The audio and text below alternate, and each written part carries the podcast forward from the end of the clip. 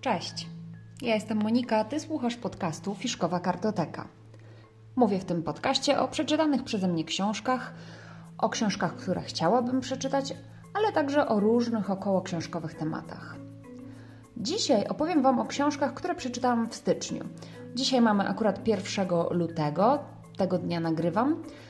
Natomiast w całym styczniu udało mi się przeczytać cztery książki i wysłuchać jednego audiobooka całego, bo zaczęłam oczywiście jeszcze kilka innych e, książek czytać albo słuchać, ale skończone są cztery książki i jeden skończony audiobook. Oczywiście w kontekście tych, nie wiem, 12, 20, 15 książek e, osób, które czytają albo zawodowo, albo, albo po prostu pędzą przez książki jak przez prerię na koniu kowboje no to to nie jest dużo. Natomiast ja zawsze wychodzę z założenia, że czytam tyle, na ile mam czas i tyle, żeby coś mi w głowie zostało z tych książek i żeby sobie się delektować tymi książkami. Poza tym uważam, że zawsze jest ważniejsza ilość, e, nie ilość, przepraszam, a jakość. I tak, dzisiejszy plan na odcinek jest taki, że opowiem Wam o książkach, które przeczytałam. Ten jeden audiobook e, jakby troszeczkę odstaje od tematyki całego stycznia, dlatego dzisiaj o nim nie będę wspominać. Natomiast cztery książki, które przeczytałam, okazały się książkami, które w jakiś sposób są ze sobą połączone. Łączy je pewien temat, a dokładnie łączy je temat silnej kobiety. I postanowiłam właściwie na ten temat nagrać książkę. Chodziło o podcast. Bo jakoś wkręciłam się trochę w ten temat y, silnych kobiet, y, swego rodzaju emancypacji, walki kobiet o swoje prawa, walki kobiet o równouprawnienie, ale też zawsze miło mi się czyta o mężczyznach, którzy wspierają kobiety w ich y, staraniach o równe prawa.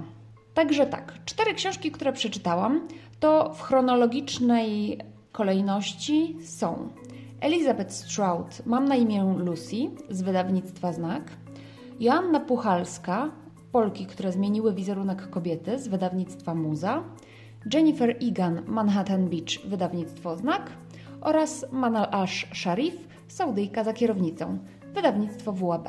Pierwsza książka to Mam na imię Lucy Elizabeth Stroud.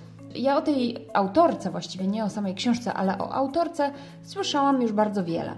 Słyszałam tak naprawdę bardzo dużo dobrych słów, szczególnie na kanale YouTube'owym Tu Czytam.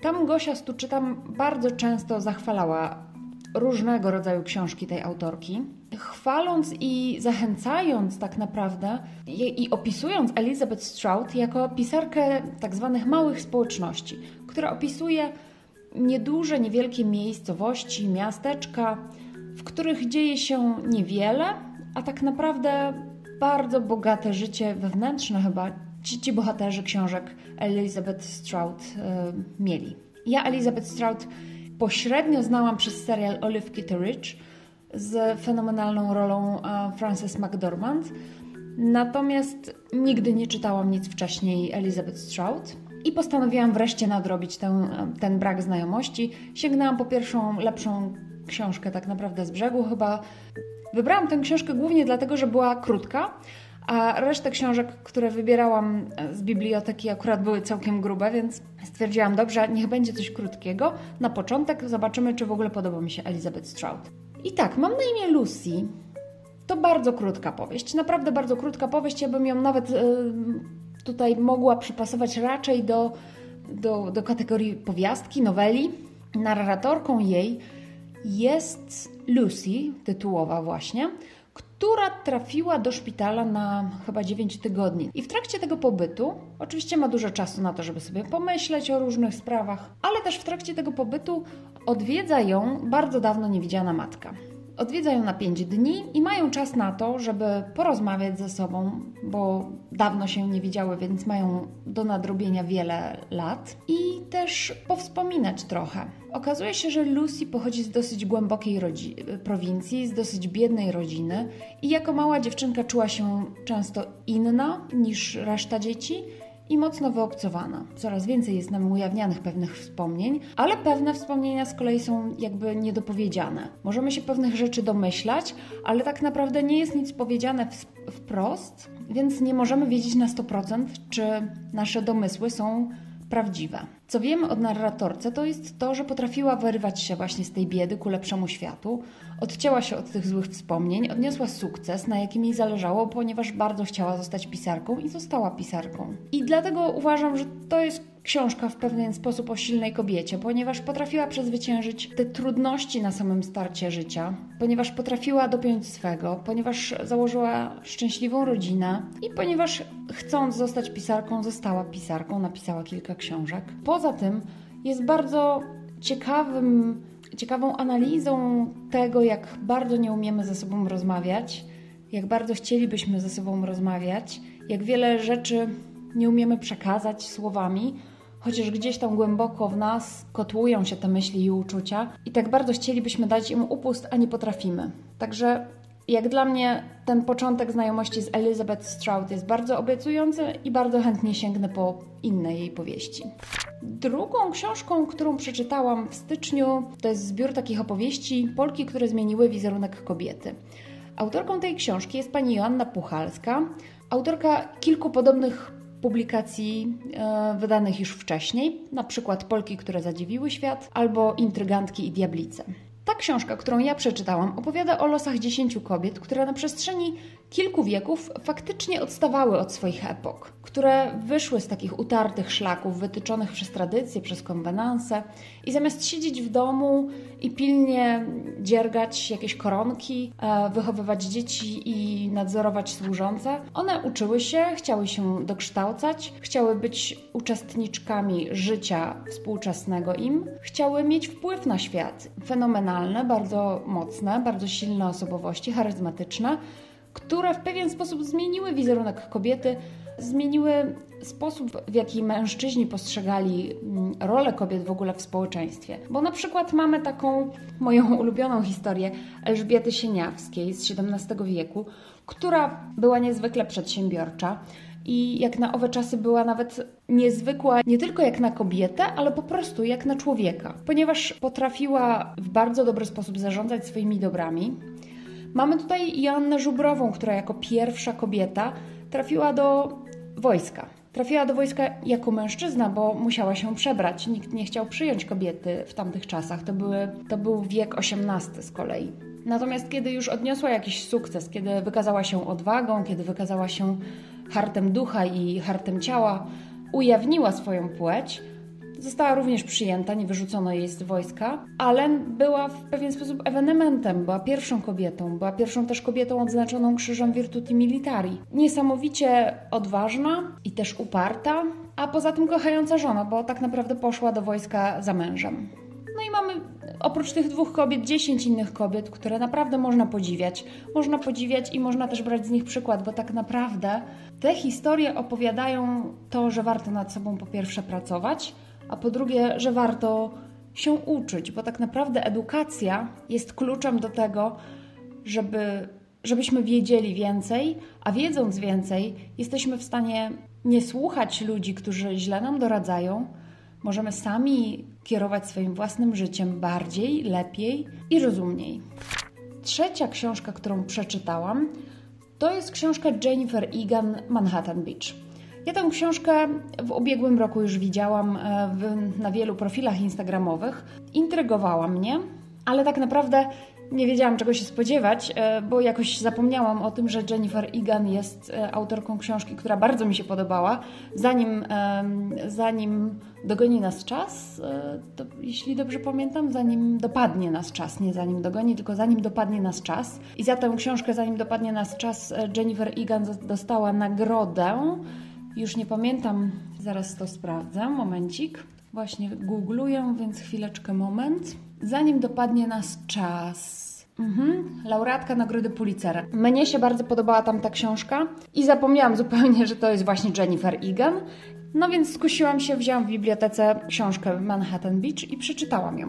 I okazuje się, że również jest to kobiecie, która jest bardzo silna. To jest historia Anny, która się dzieje w Nowym Jorku w czasach II wojny światowej czasach II wojny światowej Anna pracuje w nowojorskiej stoczni i tam mierzy jakieś części do statków. Natomiast e, spoglądając, e, wracając z pracy lub idąc do pracy, widzi na terenie portu nurków i bardzo chciałaby zostać również nurkiem, bo strasznie ją zaintrygowała ta praca. Kiedy zaczyna starania o to, żeby zostać nurkiem, okazuje się, że kobietom nie wypada. Kobieto, kobiet nie przyjmuje się na nurków.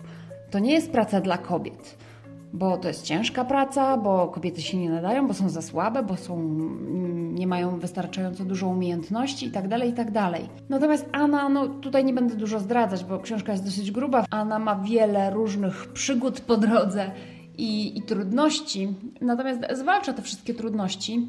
Wykazuje się i hartem ducha, i hartem ciała, i wyjątkowymi umiejętnościami, i uporem oczywiście, i została nurkiem Poza tym, poza tą historią, oczywiście jest jeszcze druga historia e, zaginionego ojca i pewnej tajemnicy. Tutaj nie będę tego zdradzać, natomiast na potrzeby tego odcinka wspominam tylko o tej jej walce z konwenansami, właśnie z tym, że pewnych rzeczy kobietom nie wypada robić, lub po prostu no, nie, tak się utarło, że po prostu kobiety pewnych rzeczy nie robią.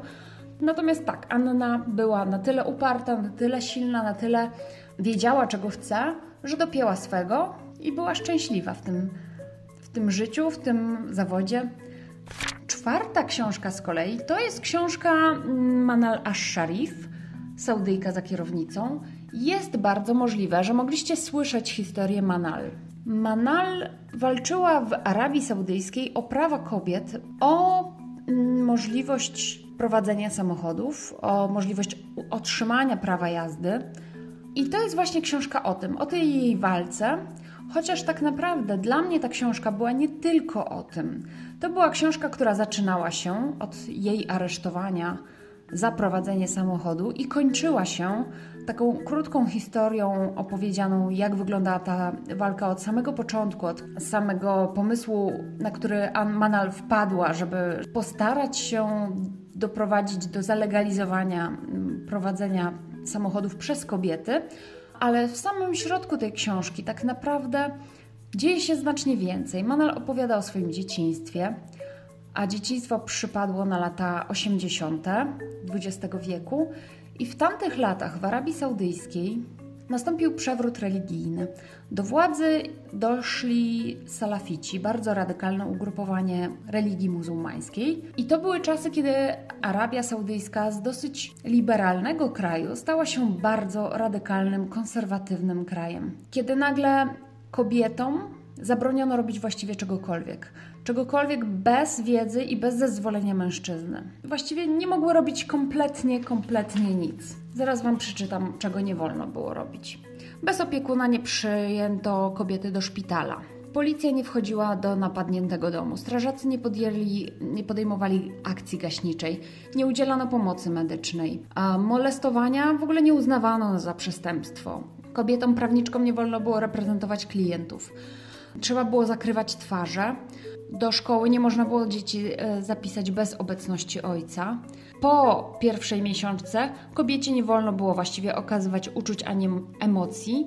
Musiała być zasłonięta w miejscach publicznych. Kobieta musiała mieć zgodę męża na wszystko: na obcięcie włosów, na odwiedziny u krewnych, na dobrowolny post.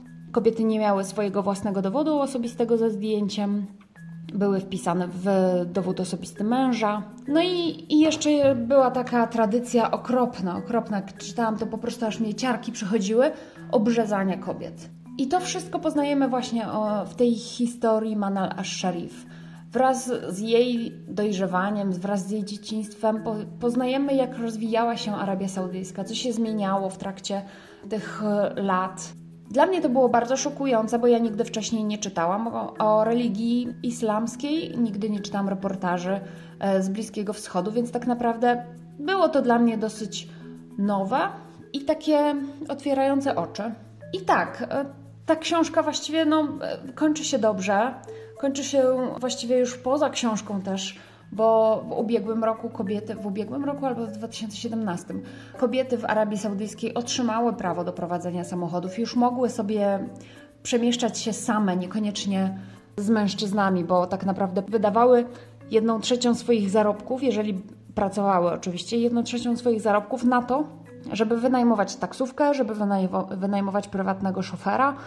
Także to było po prostu tak absurdalne, że faktycznie no, prawo jazdy, chociaż to im się należało w tym kraju. No ale mówię, z historii wiemy, że, że udało e, się Manal al-Sharif wywalczyć to. Z tego co wiem, to ona nadal walczy o inne prawa dla kobiet w Arabii Saudyjskiej. Także trzymam kciuki, mam nadzieję, że jej się uda jeszcze bardziej rozluźnić te ciasne więzy wiążące kobiety w Arabii Saudyjskiej. I tak, to były te cztery książki o silnych kobietach, które przeczytałam w styczniu. Mm, ja bardzo jestem ciekawa, jakie książki Wy możecie mi polecić, również o silnych kobietach, ale może właśnie o też silnych mężczyznach. No, trzeba przyznać, że pewnych praw kobiety w długiej historii pozbawiono i dobrze jest przeczytać, jak kobiety to wywalczyły, jak kobiety wyszarpały sobie pewne prawa. Więc jeżeli macie takie książki o silnych kobietach, o mądrych kobietach, o kobietach, które zaprzeczają konwenansom, tradycjom itd., tak itd., tak to polecajcie mi je, bardzo proszę, na Facebooku. Na Facebooku znajdziecie mnie pod hasłem Fiszkowa Kartoteka. Znajdziecie mnie również na Instagramie pod hasłem Fiszkowa Kartoteka. Um, możecie do mnie napisać na adres fiszkowa.małpainteria.pl um, Ja Wam serdecznie dziękuję za wysłuchanie tego odcinka o silnych kobietach. Zapraszam Was do tego, żeby subskrybować ten podcast, bo wtedy nie przegapicie kolejnego odcinka. Zapraszam również na mój drugi podcast. Na moim drugim podcaście zatytułowanym Lubię wiedzieć opowiadam o różnych ciekawostkach. Sama jeszcze nie wiem, o czym będzie w następnym odcinku, ale dowiecie się, jeżeli tylko wysłuchacie. E, każdy nowy odcinek jest w niedzielę, więc zapraszam w następną niedzielę. Tyle na dziś. Do usłyszenia następnym razem. Trzymajcie się, cześć.